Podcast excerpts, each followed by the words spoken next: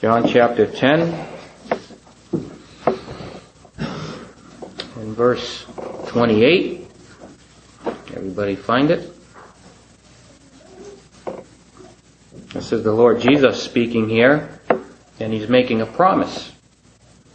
And he says, And I give unto them eternal life, and they shall never perish, neither shall any man pluck them out of my hand. I give unto them eternal life. Now here's my question. Is God's word enough? Is God's word enough?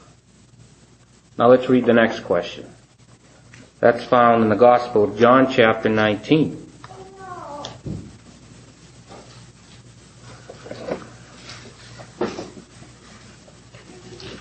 John chapter 19 and verse 30. It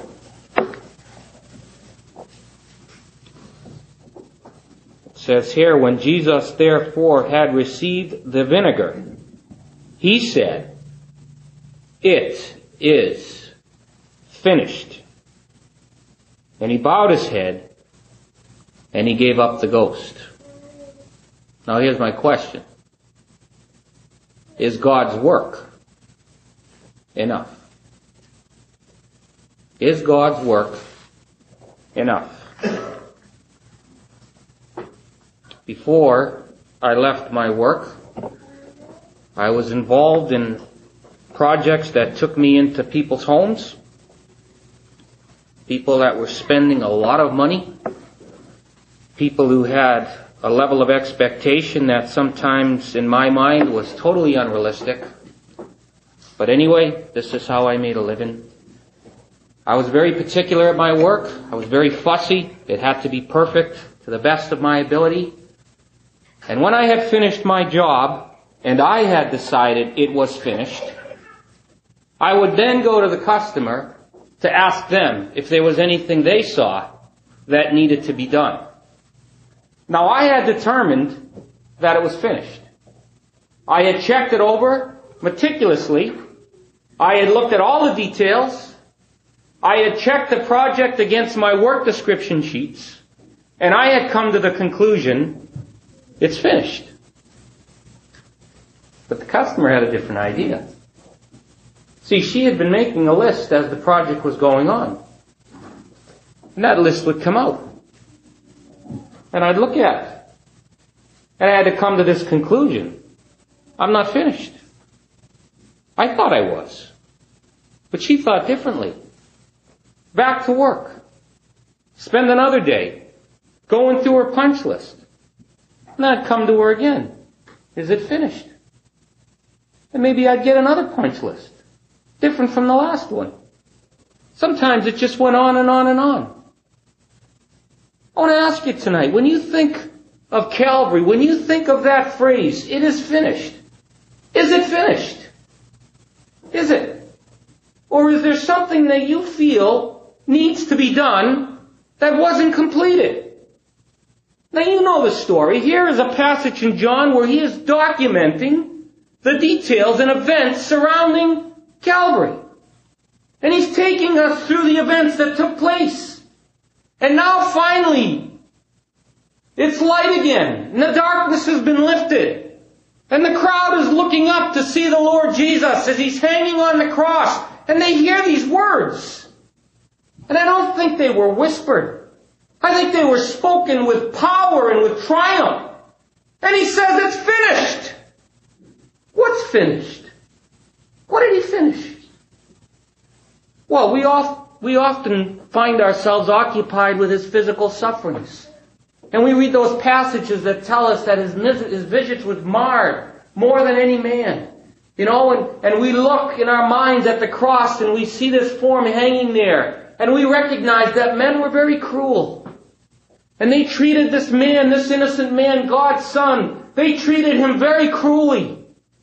And they beat him, and they whipped him, and they punched him, they pulled the hair from his face. They drove nails to his hands and feet. they lifted him up on that cross and they ridiculed and mocked him. But that's not what he's talking about when he says it's finished. You see, when men had exhausted their hatred, when they had displayed the awfulness of their sin in action as they so mistreated God's Son, it was then when the earth would be clouded in darkness. And it was then, friend, when God came down to deal with this lamb that He had provided that could take away the sins of the world. And God begins to punish His Son. Do you recognize tonight, my friend, in the meaning that God says there is no difference? For all have sinned and come short of the glory of God, that you fall short of God's standard of righteousness? Do you understand that in order for you to step foot in God's heaven, every sin that you have ever committed must be dealt with? And a righteous God must be satisfied before He can offer you forgiveness? Do you recognize tonight, friend, that there is nothing that you can offer God in payment for your sins?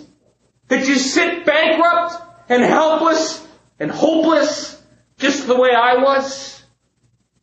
I want you to understand that in that darkness, when men couldn't see what was transpiring, God, the God of heaven, the one that we sinned against, was dealing with his son, and punishment was being meted out so that a righteous God could look in mercy and kindness and offer you forgiveness and do it on a righteous basis. And God's son is being punished. He's being punished. All the sins all the sins. God knows them all. Who have we offended? We've offended the God of heaven. You know, I'm so thankful tonight. I am so thankful that when it came to accumulating my sins, it was God. It was God who brought them all together. You think you could remember? You think that you could document the sins of maybe even today? When my Bible says an evil thought is a sin that bars a soul from heaven. But the one that we insulted, the one that we offended, is the one that gathered up my sins. And he laid them as a burden upon his beloved son. And then he began to punish his son for every sin that I had ever committed. Why, friend? Why? So you and I could be forgiven. Forgiven. So you and I could have eternal life. So you and I would never have to face the consequence of our sins. So you and I would never have to stand before God as a righteous judge and be asked to give an account for the times we sinned against God. He offered forgiveness because the work was completed. And my Bible says that every detail, every detail Every I was dotted, every T was crossed, every jot and tittle is the words of scripture were completed at Calvary. And when those words were heard, it is finished. There was nothing left to be done.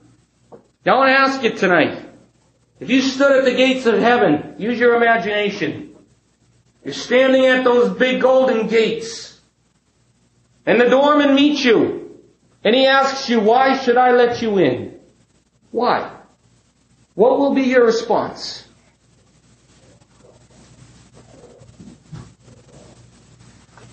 I've been a good person.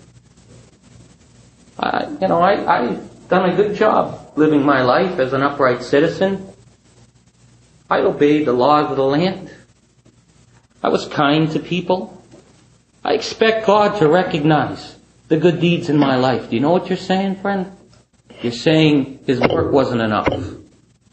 Wasn't enough. It's not finished. There's something else that needs to be added to it. And in your case, maybe it's your good works. Or maybe it's the fact that you've been faithful going to church. Or maybe it's the fact that you have devoted countless hours of your time to charity.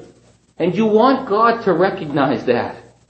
But we've already heard tonight, friend, that for by grace are ye saved through faith. That not of yourselves, not of anything you could do. It is the gift of God, not of works, lest any man should boast. I can tell you tonight on the authority of this word, there will be no one walking the streets of heaven who will be able to speak of any great feat in their life that justified them being in heaven. It's not gonna happen. It's not gonna happen. And when I, a guilty, vile sinner, stand at the gates of heaven, and I meet the doorman, and he asks me, why, Mark, why should I let you in? I'm only a guilty sinner. But Jesus died for me. And he'll say, come on in, Mark. Come on in. Is that what you'll say? I'll ask you again tonight. Is the work finished? Is it finished? Is the client satisfied? You're not the client. You're the beneficiary. But you're not the client. You see, payment was being made for sin to God. And in order for God to offer forgiveness, He must be satisfied with that payment. And when the Son lifted his heaven, lifted his head to heaven and said it was finished, in effect, what was being said is, God is satisfied. There's nothing left to be done. And he put his mark of approval upon that work. And three days later, a stone was rolled away so men could look in and see that he had been risen from the dead. And now he's seated at the Father's right hand. His beloved Son has returned to heaven. And because he's living in heaven, I know that someday I'm going to be there too. And God has made a statement to the world. The work that was accomplished at Calvary is enough. It's finished. And all you need to do is believe that Jesus died for your sins and entrust your eternal well-being with God and have what I have, which is everlasting life. It is finished. You know something? This work will never be obsolete. I was talking about this earlier today. Everything we buy today, six months from now, is worthless. You know, I remember one day I walked into a client's home. She called, made an appointment. I walked into her house, and I start to look around as she brings me into the kitchen, and my jaw dropped. You see, for the first time, in probably 20 some odd years, I was looking at a job that I myself had done 20 years ago. And I was thinking to myself, when I built this, I built this to last forever. This ain't going anywhere. But the customer was saying to me, Mark, I want to update my kitchen. What do you mean update your kitchen? I did this 20 years ago. Oh yeah, Mark, but look, my fridge won't fit in the hole now. Look, you didn't leave a spot for a microwave. I want, I want a second oven. I have no place for a second oven. And my kids like to use the computer. I want a spot in the kitchen for the computer. And you know, now we like to watch the cooking shows and I want a TV built in. What was she saying to me? Mark, what you did 20 years ago was good then. And it's no good now. It's obsolete. Time has made it obsolete.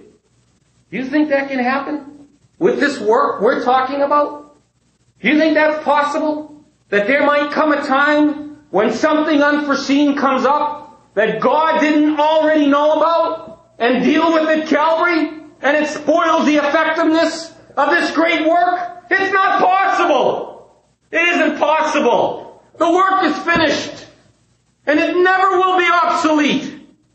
And if you get this, and it becomes your possession, it will be the most valuable asset you have ever possessed or will ever possess in your lifetime. And you can hold on to it with absolute confidence that someday you will enjoy the wonders of heaven and you'll never face the punishment of your sin. And you'll live a life on earth enjoying forgiveness and having a relationship with God. My Bible says the work is finished. And I want to ask you tonight, is it enough? Do you believe that? Do you believe that? Are you prepared to trust the work that's already done? Are you prepared to step out into eternity, placing all your weight on that work that was finished and nothing else? Are you ready to give up any efforts on your part and entrust yourself to God, knowing He's a God that cannot lie and a God that cannot fail? And He'll take you from time through space into eternity. And He'll introduce you to the mansions He's gone ahead to prepare. And He'll take you for the first time down those streets of gold to show you all that's yours to enjoy for all of eternity. Is His work enough? Is His Word enough? This is His Word enough? You know, there was a time in business when I would make up contracts. I hated to do it, but I did it. And I was very, very detailed about exactly what I was going to provide. I had sheet after sheet. I wanted to make sure there was no questions. And finally at the end was the place where a customer signed. As they entrusted their hundred thousand dollars to me. Here, sign right here. And when you sign, it is my guarantee that everything that you have read leading up to this signature, I will perform. But you know, I hated doing those contracts. And it wasn't long before I developed a clientele of builders and, and developers and architects that got to know me. See, they got to know me. And they came to realize that when Mark says he's going to do something, he'll do it. He'll do it. And it wasn't long before I was doing these phenomenal jobs on a handshake. That's all, just a handshake. And it was great. It was great working for these guys. Because they trusted me. But you know, there were times, there were times when I had to go back on my word.